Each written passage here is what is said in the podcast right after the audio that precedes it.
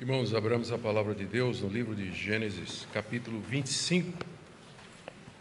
Leiamos do verso 19 até o verso 26.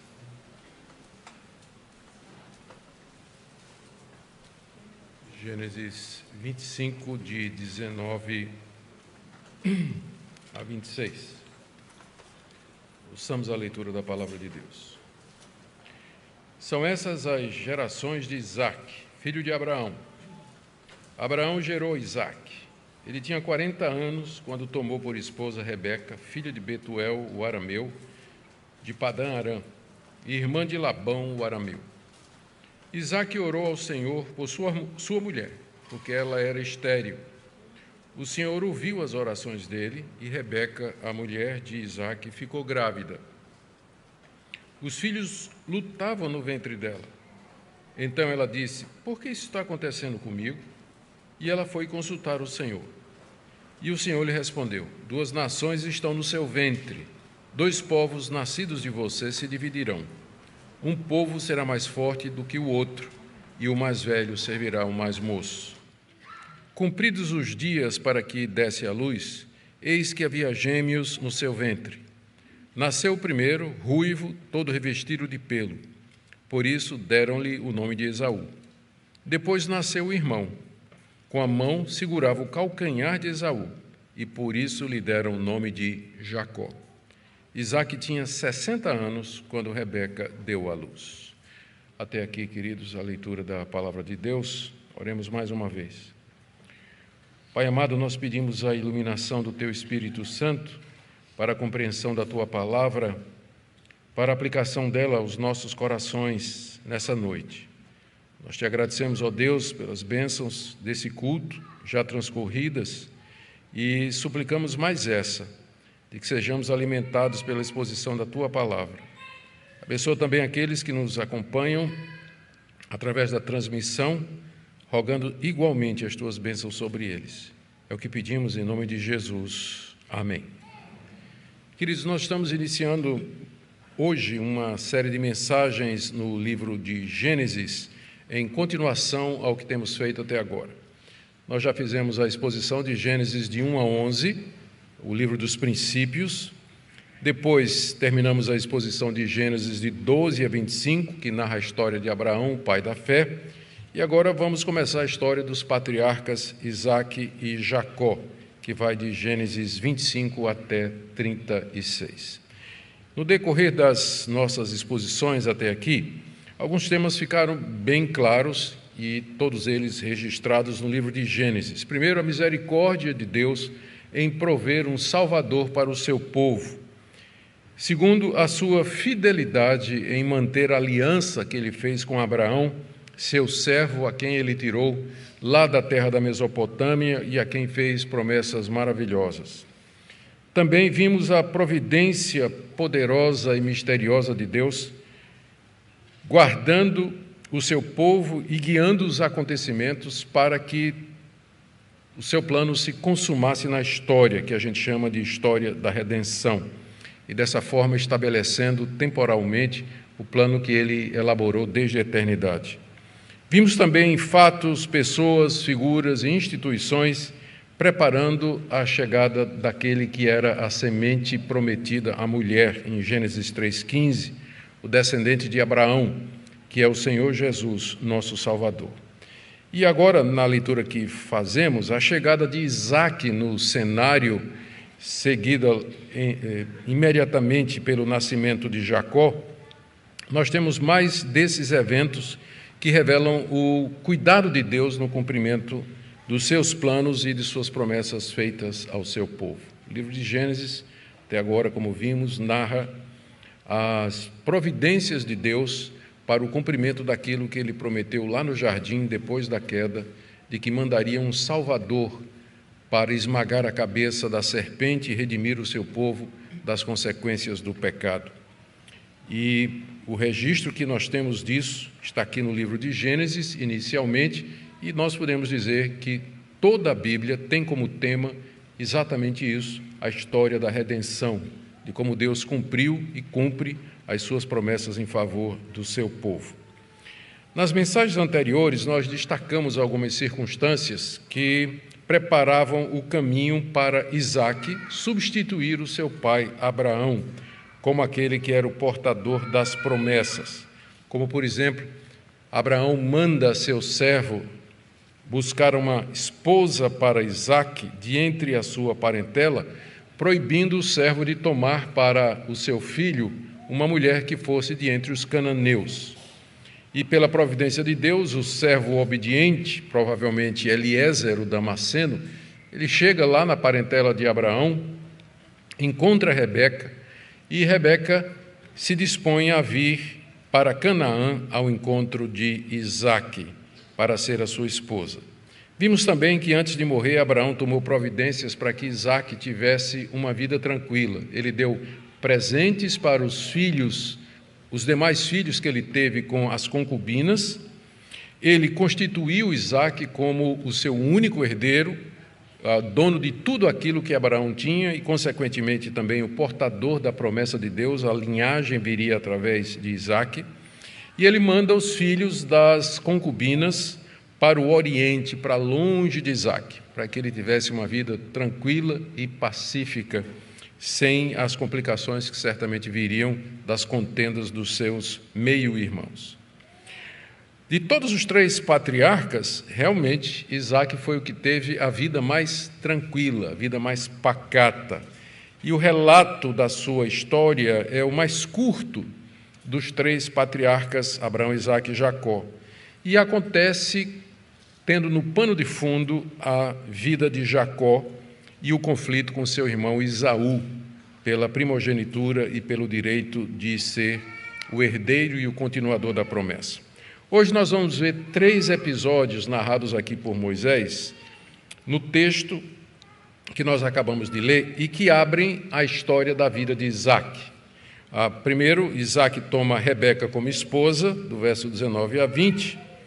Segundo, ela engravida, do verso 21 até o verso 23, e depois os gêmeos vêm à luz, do verso 24 até o verso 26. Depois vamos fazer algumas aplicações para nosso coração. Siga aí na Bíblia a exposição, nós iremos fazer verso a verso, como é o nosso costume. Em primeiro lugar, Isaac toma Rebeca como esposa. Já no capítulo anterior, nós tínhamos visto como ela veio a Canaã para ser a sua mulher. E agora, a consumação, do verso 19 até o 20.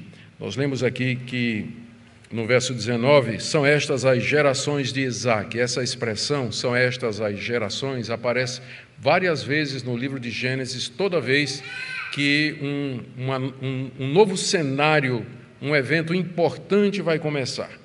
E ele marca o início da vida de Isaac e da vida de Jacó, que vai ser o seu herdeiro.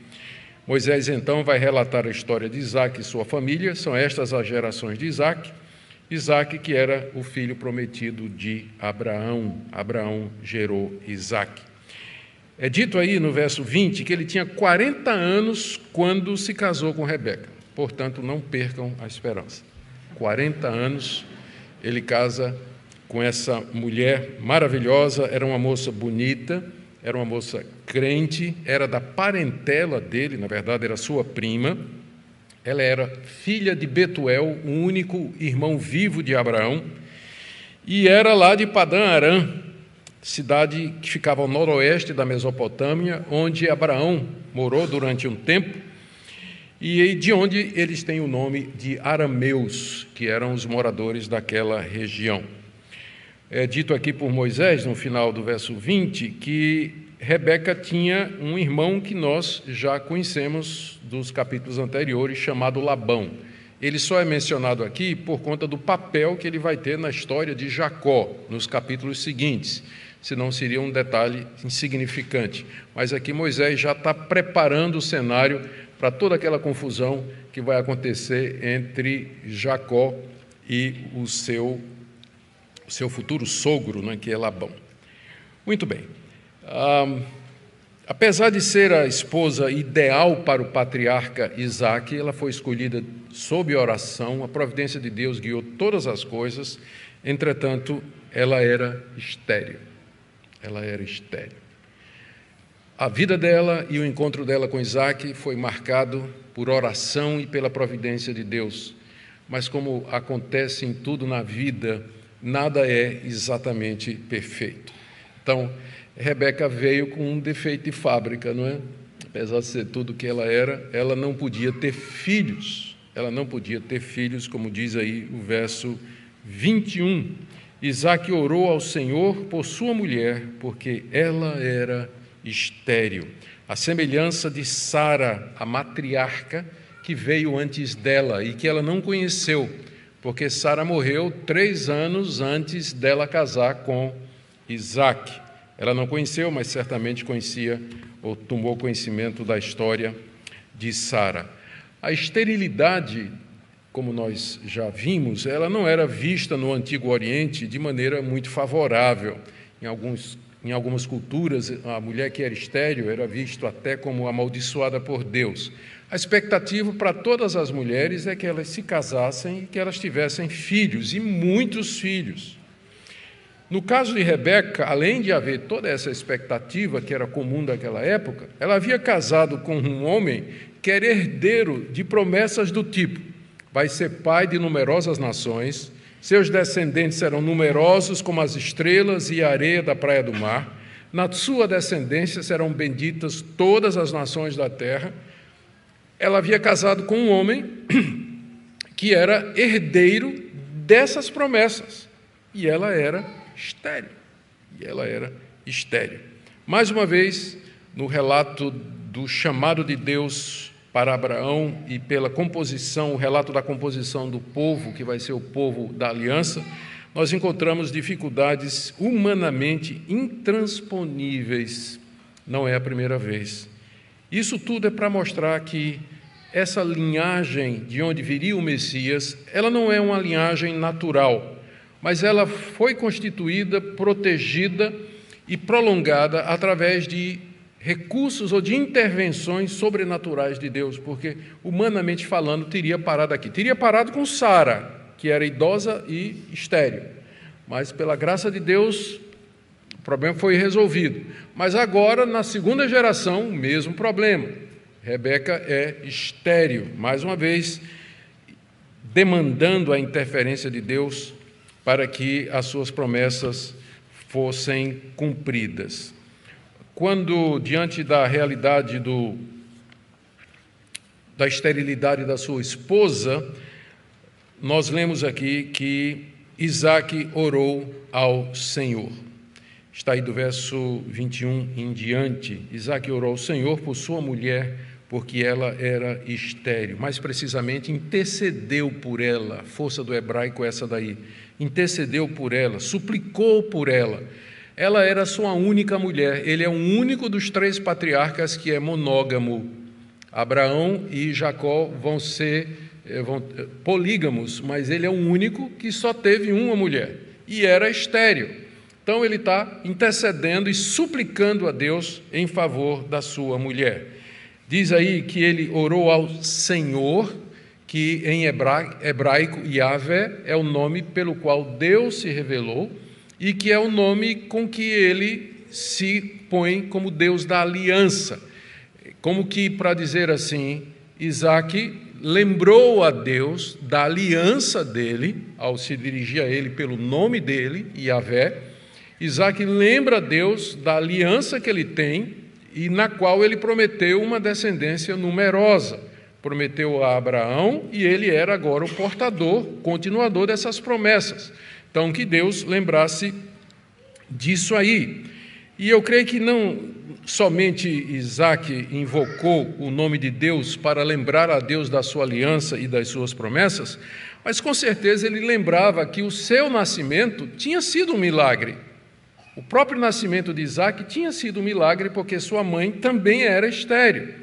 Então, quando a gente lembra, quando a gente tem conhecimento dos atos poderosos de Deus antes de nós, fica mais fácil orar. A gente precisa só dizer: o Senhor já fez isso antes. Eu não estou pedindo para o Senhor fazer uma coisa inédita, mas eu estou pedindo que o Senhor faça o que o Senhor já fez. A, a minha mãe era estéril e o Senhor fez com que eu nascesse. Então, o Senhor pode fazer a mesma coisa pela minha esposa, que também é estéril. Além disso, tu és Yahvé, o Deus da promessa, o Deus da aliança. Como é que tuas promessas vão cumprir-se se a minha esposa continua estéril? As melhores orações são aquelas em que a gente consegue argumentar com Deus, onde a gente chega diante de Deus e a gente tem argumento bom. Às vezes as orações são perdidas ou não são respondidas porque a gente chega diante de Deus e diz que quer, quer porque quer. Né? Quer porque tem vontade. É como se Deus dissesse, mas me apresente dois ou três bons argumentos pelos quais eu atenderia a sua oração. Por que, que eu devo lhe atender? Me explique aí, me diga aí três, quatro razões pelas quais eu deveria atender a sua oração. E na maioria das vezes, se Deus fosse fazer essa pergunta, a gente ficava quieto.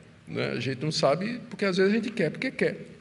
Não tem, não tem nenhum objetivo claro, nenhuma razão verdadeira pela qual nós chegamos diante de Deus para argumentar com ele. Não é o caso de Isaac. Aqui ele tem base para chegar diante de Deus e suplicar pela sua esposa. E mesmo que ele tivesse, que a oração dele era uma oração embasada, era uma oração correta, era uma oração que estava baseada nas promessas de Deus, é, o Deus da aliança, ainda assim, Deus levou 20 anos para responder Isaac. Ainda assim, ele levou 20 anos. Ele passou 20 anos orando sem responder. A gente sabe disso porque no final do versículo, né? no final da passagem, está dito aí: Isaac tinha 60 anos quando Rebeca deu à luz. Está dizendo no verso 20 que ele tinha 40 anos quando a tomou por esposa, e no verso 26 tinha 60 anos, fazendo as contas, 20 anos de oração, de intercessão diante de Deus, para que Deus cumprisse a sua promessa, para que Deus tornasse a sua palavra verdadeira. Ele não desistiu durante esses 20 anos e ele não desanimou, e o que mais importante, ele não tentou dar um jeitinho como o pai dele, que tinha passado pela mesma experiência, deu. Quando Abraão e a sua esposa Sara estavam passando por uma situação semelhante, esterilidade de Sara, o tempo estava passando, Deus tinha feito a promessa, nada se cumpria. Abraão, então, num momento de vacilação de fé, junto com a sua esposa, que deu a ideia, tentou fazer um arrumadinho, não é? um, dar um jeitinho para que a promessa se cumprisse através de meios carnais é quando entra Agar, a serva egípcia, em cena, que não era o que Deus havia prometido, nem era o que Deus tinha dito. Mas Isaac aprendeu a lição com a experiência do seu pai. E aqui, 20 anos em oração, ele não apelou para recurso semelhante ou qualquer outra estratégia e não desanimou, mas ele, pela fé, perseverou em buscar aquilo que era a coisa certa. E finalmente, no tempo de Deus, no momento de Deus, que nem sempre é o nosso, a gente quer para ontem, não é? A gente quer para ontem. Deus ouve a oração e Rebeca fica grávida. Diz aí, final do verso 21. O Senhor ouviu as orações dele, ouvir no sentido de ouvir favoravelmente, ouvir e atender, ouvir e dar a resposta positiva. O Senhor ouviu as orações dele, no plural, porque não foi só uma, não, foram muitas. E Rebeca, a mulher de Isaac, ficou grávida. Essa gravidez não é uma concepção miraculosa como aquela do nosso Senhor Jesus Cristo, que foi gerado no ventre da Virgem Maria pelo poder do Espírito Santo, sem a participação de José. Mas foi uma concepção natural. Deus abençoou o relacionamento conjugal de Isaac e de Rebeca, de forma que ela ficou grávida como as mulheres ficam grávidas. E aí você vê como Deus responde orações, ele não deixa de usar os meios naturais e as causas que ele estabeleceu para os determinados efeitos que nós procuramos. A gente ora e nem sempre a resposta vem de forma miraculosa. O milagre consiste em Deus fazer com que as leis que ele estabeleceu funcionem normalmente, que é o caso aqui. Ela então engravidou do seu marido. O verso 22 introduz um, um cenário que é característico daquilo que nós vamos encontrar no livro de Gênesis. A vida dos patriarcas, dos três patriarcas mais importantes, que são Abraão, Isaac e José, são introduzidas por revelações e visões. Deus aparece lá, Deus aparece lá a Abraão em Ur dos Caldeus e faz aquele, aquele chamado extraordinário. Aqui, a a vida de Jacó é precedida por essa revelação que nós vamos ter aqui, que foi dada a Isaac através da sua esposa Rebeca. E todo mundo sabe que a história de José começa quando ele tem sonhos, onde ele aparece como alguém diante de quem seus irmãos e seus próprios pais se ajoelham. Então, dos três grandes patriarcas do livro de Gênesis, Abraão, Isaac e José, perdão, Abraão, Jacó e José, a história deles é prefaciada por uma revelação divina, mostrando que Deus está no controle. E é o caso aqui, a história de Jacó, que começa junto com a história de Isaac, não é como eu disse, a história de Jacó, de Isaac serve meio que como pano de fundo para a história de Jacó, que é, se destaca mais do que ele. Ah, tudo começa com essa visão aqui, que vai definir o futuro de, o futuro de Jacó. Diz aí no verso 22 que Rebeca percebeu que os filhos lutavam no ventre dela. Ela percebeu que tinha um, rebuliço né, na barriga, tinha, tinha, tinha uma, alguma coisa, um incômodo que estava acontecendo. A, a, essa altura, eles não tinham como detectar, como nós hoje sabemos, os detalhes da gravidez, né? mas ela deve ter sentido que não era a coisa não parecia normal, embora fosse a primeira gravidez dela. Tanto é que ela faz essa pergunta aí no verso 22. Os filhos lutavam no ventre dela. Essa declaração é de Moisés pós-facto, né? Moisés, que já conhece a história toda, está dizendo que é o que estava acontecendo. Os meninos estavam brigando na barriga dela. E a palavra aqui, lutar, significa, é mais no sentido de empurrar. É como se um tivesse querendo esmagar o outro na barriga dela. E ela estava sentindo aquele incômodo. E ela, por que, que isso está acontecendo comigo? É, qual a razão, qual o propósito desse incômodo que eu estou percebendo aqui? Ah, será que vale a pena? Eu, eu queria tanto engravidar e depois que eu engravido, acontece isso? Qual o propósito?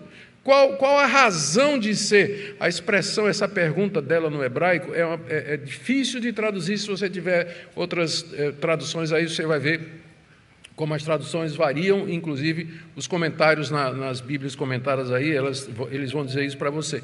A gente não sabe exatamente o que, é que ela perguntou, mas era alguma coisa do tipo assim: por que é que isso está acontecendo comigo? Será que vale a pena ter ficado grávida? Eh, qual o propósito de, de tudo isso que está acontecendo na vida? E aí, como crente que ela era, final do verso 22, ela foi consultar o Senhor.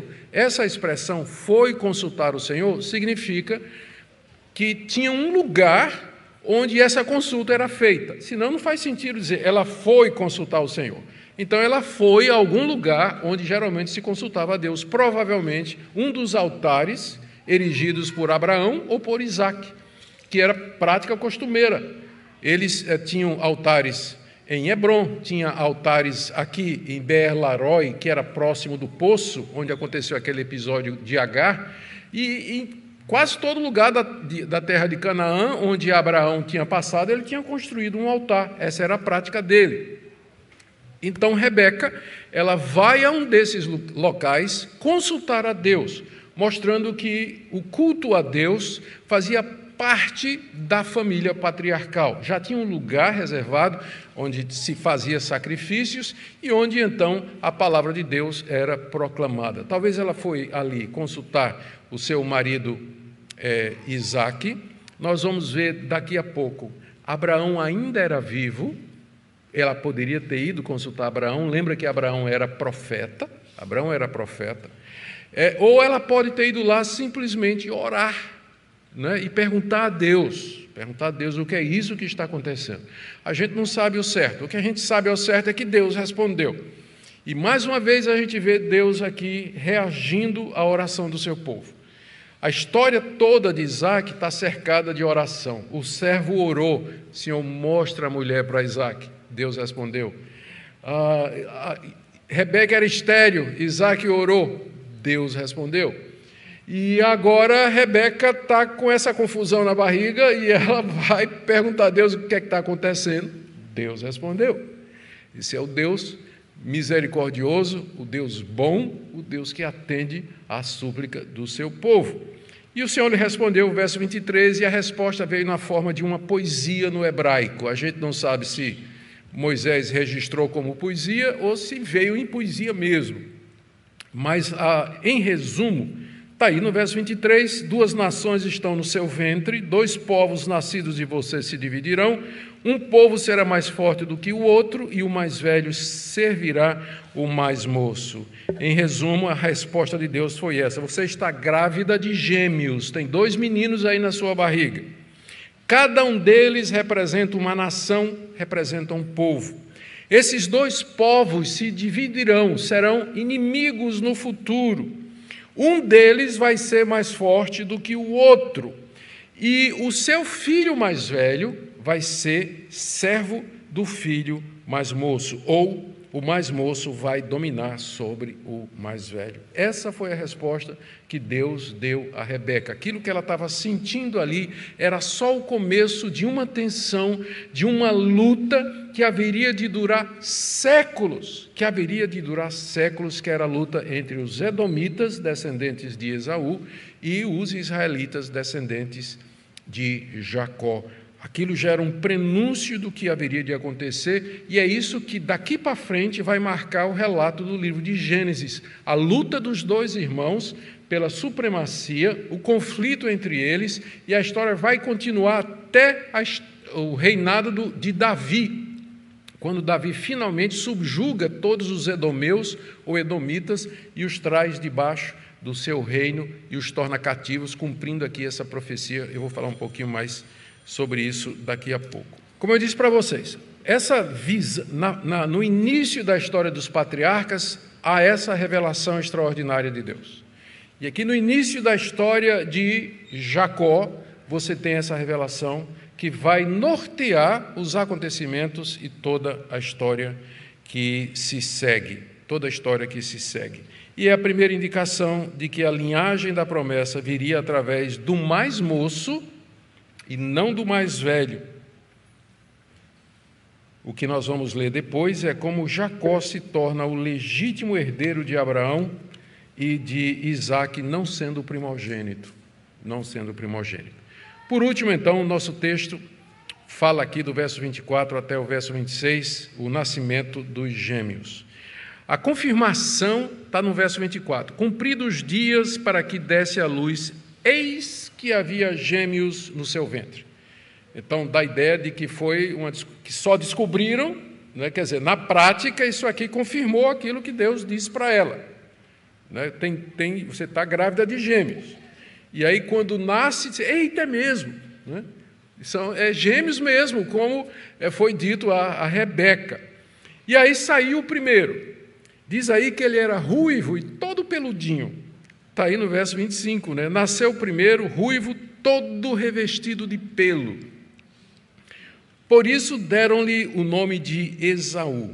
O significado da palavra Esaú não é certa, ninguém sabe direito, mas é parecido com uma palavra hebraica para peludo. Tá? Tem uma palavra hebraica para peludo que parece com Esaú. Então, alguns acham que foi por conta dessa semelhança que o nome dele foi colocado. Não é?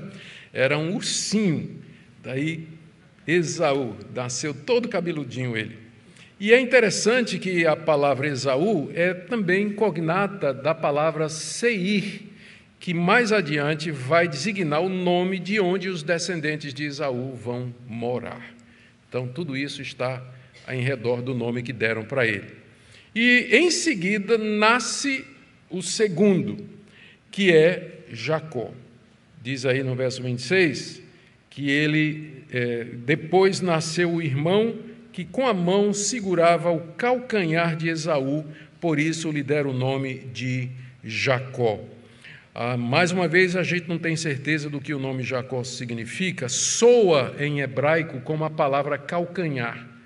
E no contexto do Antigo Oriente, para você indicar uma pessoa traiçoeira, você dizia, é alguém que costuma pegar o outro pelo calcanhar. Né? Então, que vinha por trás e pegava no calcanhar e derrubava a pessoa. Por isso que o nome Jacó também significa aquele que é enganador ou aquele que é suplantador, mas a raiz é a palavra calcanhar. Né? Ele já nasceu segurando no calcanhar do irmão, profetizando, né? eis um verdadeiro ato profético, em que ele profetiza o que é que ele vai fazer com o irmão mais tarde, a começar pelo engano de tomar dele o direito da primogenitura. Isaac tinha 60 anos de idade quando eles nasceram, diz aí o texto final do verso 26. Abraão ainda estava vivo, ele tinha 140 anos. É, o relato da morte de Abraão, que nós vimos na mensagem anterior, ela não está cronologicamente na sequência. Moisés antecipou a, a, o relato da morte de Abraão, porque ele já tinha passado em vida o patriarcado para Isaac. Então Abraão sai de cena e entra Isaac. Então é por isso que Moisés narrou antecipadamente a morte de Abraão. Mas Abraão estava vivo. Abraão vai morrer com 175 anos. Ou seja, ele quando ele morreu, Esaú e Jacó tinham 35 anos. Então Abraão carregou os meninos no colo, os netinhos no colo, apartou briga dos dois, que eles devem ter passado a infância toda brigando, e morre quando eles já são homens feitos de 35 anos de idade. Esse é o relato, então, inicial da história de Isaac barra Jacó, que nós começamos a ver hoje. Nos próximos capítulos, nós veremos o desenvolvimento na prática dessa profecia sobre os meninos de como Jacó vem a se tornar o herdeiro da promessa e os fatos que cercaram tudo isso aí. O que é que Moisés queria ensinar, queridos, para os seus primeiros leitores com esse relato?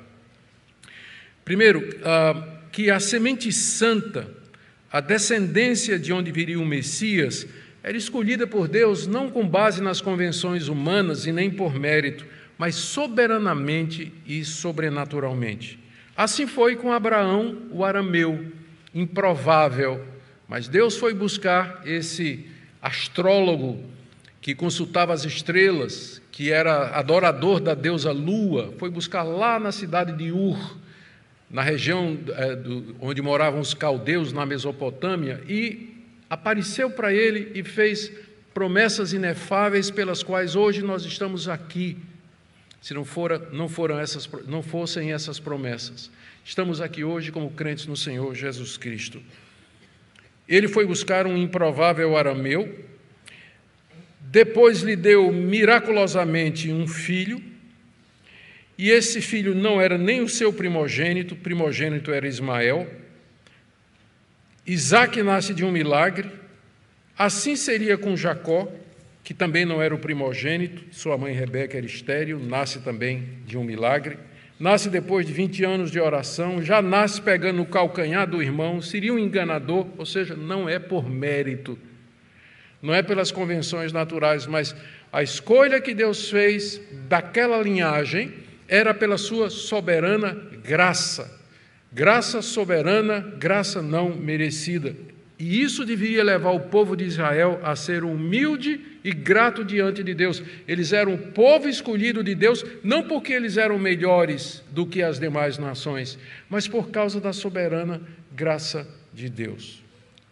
Eu creio que a segunda, segundo ponto aqui, que transparece com muita clareza do texto e que Moisés quer ensinar aos seus leitores iniciais, é que o Deus da aliança responde às orações do seu povo. Ele respondeu às orações do servo de Abraão para lhe mostrar a esposa de Isaac. Ele respondeu às orações de Isaac por sua esposa para que ela pudesse engravidar.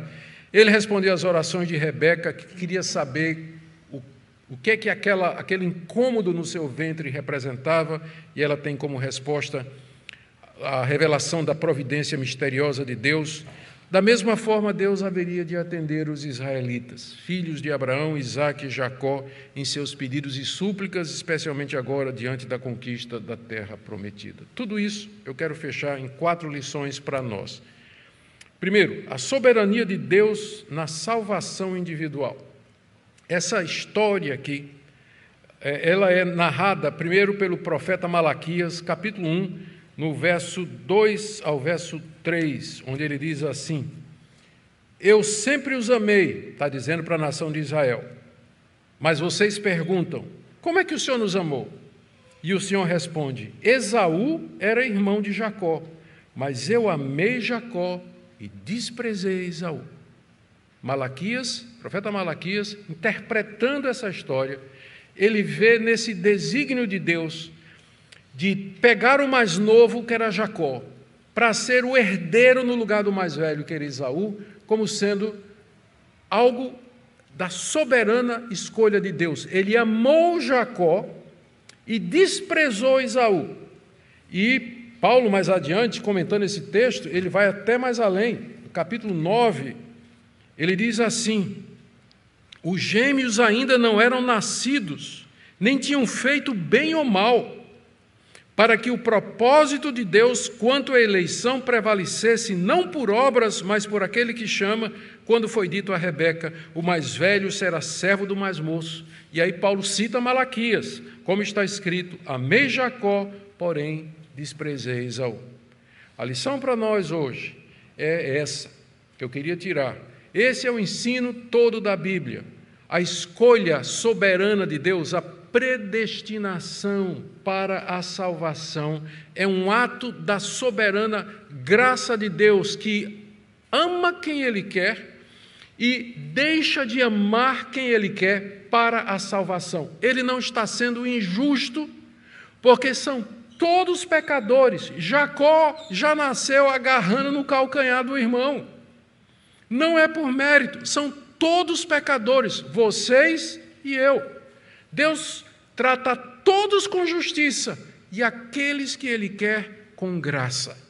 Aqueles que Ele quer. E com isso Ele não está sendo injusto, porque Ele não está tirando o direito de ninguém. Você não tem direito a nada da parte de Deus. Se Deus não lhe dá nada, Ele está sendo justo.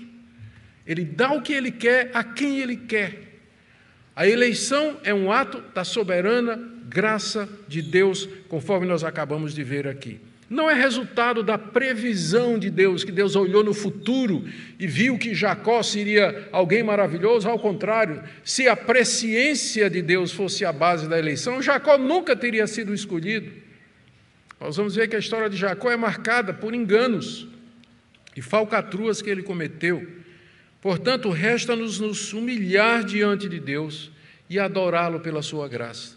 Dizer, Deus, eu não sei porque é que o Senhor me amou, não sei porque é que o Senhor me escolheu, não sei porque é que o Senhor se revelou a mim, mas aqui estou eu, quero viver para o teu agrado, quero viver para a tua glória, para a tua graça, por tão grande misericórdia que o Senhor poderia ter deixado que eu fosse para o inferno e com justiça, mas o Senhor teve compaixão de mim, abriu os meus olhos, mandou seu filho morrer por mim na cruz do Calvário. Essa é a primeira lição que eu queria tirar para nós. A segunda, é sobre a oração. Perceba que nessa passagem, onde tão claramente a soberania de Deus é mostrada, a oração igualmente é mostrada como eficaz. Às vezes as pessoas perguntam assim: mas orar por que se Deus já predestinou? Orar por que se Deus já decretou as duas coisas? Aqui na mesma passagem você encontra as duas coisas: a soberania de Deus em escolher Jacó e não escolher Esaú, e ao mesmo tempo um Deus respondendo orações do seu povo.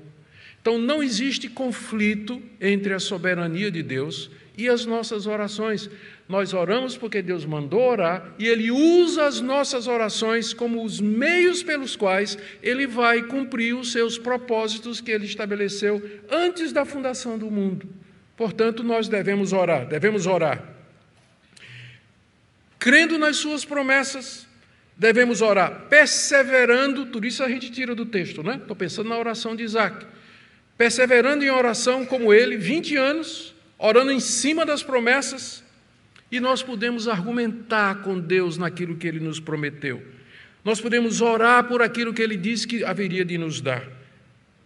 Como, por exemplo, santidade, paz, direção, iluminação, livramento, são todas promessas que Deus faz ao seu povo. Põe a sua mão nessas promessas e diga: Deus, eu estou pedindo ao Senhor que o Senhor cumpra aquilo que o Senhor prometeu. Agora, se você está pedindo a Deus coisas que Ele nunca prometeu, não há nenhuma garantia de que Deus vai lhe dar. Ele pode até fazer, se não for contra o seu caráter santo. Mas se não é prometido, do tipo assim, ficar rico. Deus, eu né, quero ficar rico, eu quero prosperar. Deus nunca prometeu que os seus filhos seriam todos prósperos e ricos, apesar de ter uma teologia muito forte no meio evangélico que equivocadamente ensine isso aos incautos, né? de que vão para as igrejas achando que Deus, se eles fizerem alguma coisa ou crerem o suficiente, Deus então vai dar para eles todas as bênçãos materiais disponíveis aqui nesse mundo. Deus nunca prometeu isso. Pode ser que Ele lhe dê.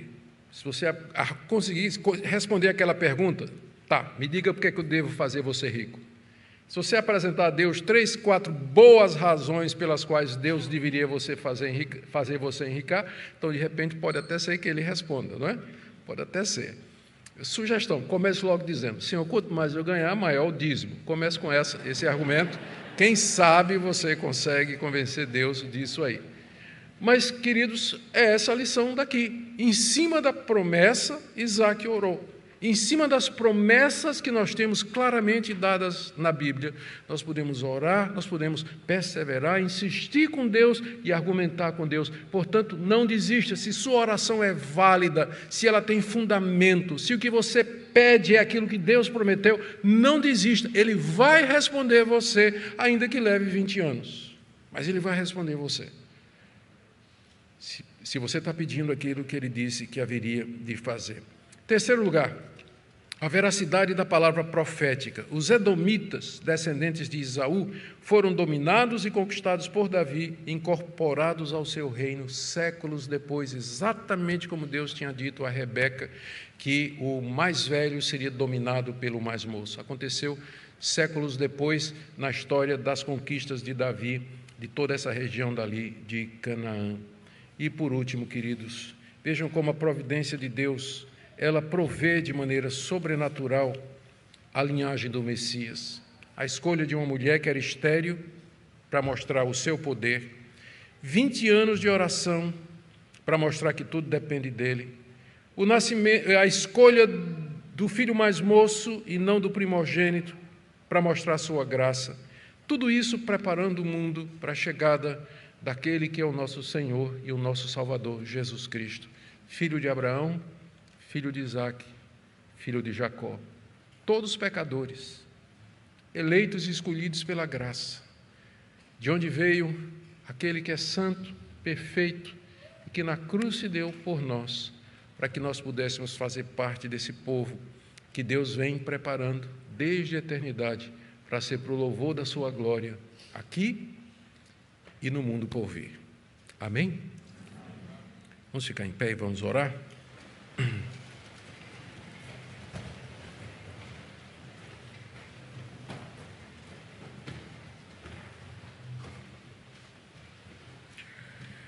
Obrigado pela tua palavra, Senhor, tão rica, que fala ao nosso coração, tão cheia de lições preciosas.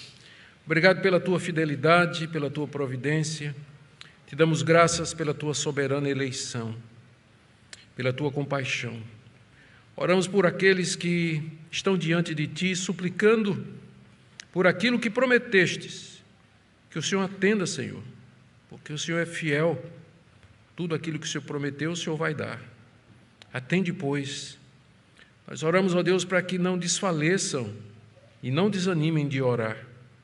Oramos também, Senhor Deus, por aqueles que aqui se encontram e que ainda não creem no Senhor Jesus Cristo, ou que vacilam na sua dedicação. Nós oramos que o Senhor fale aos seus corações, para que nós tenhamos aqui, Senhor, nessa igreja, um povo para o louvor da tua glória, que te conhece, que te ama e que está disposto a viver inteiramente para o teu agrado. Oramos, ó Deus, pelos nossos filhos, que o Senhor os mantenha na aliança, que o Senhor os mantenha dentro da família da fé. Oramos pelos que estão desviados, que o Senhor possa trazê-los de volta ao redil. Ouve a nossa oração. Pedimos em nome de Jesus. Amém.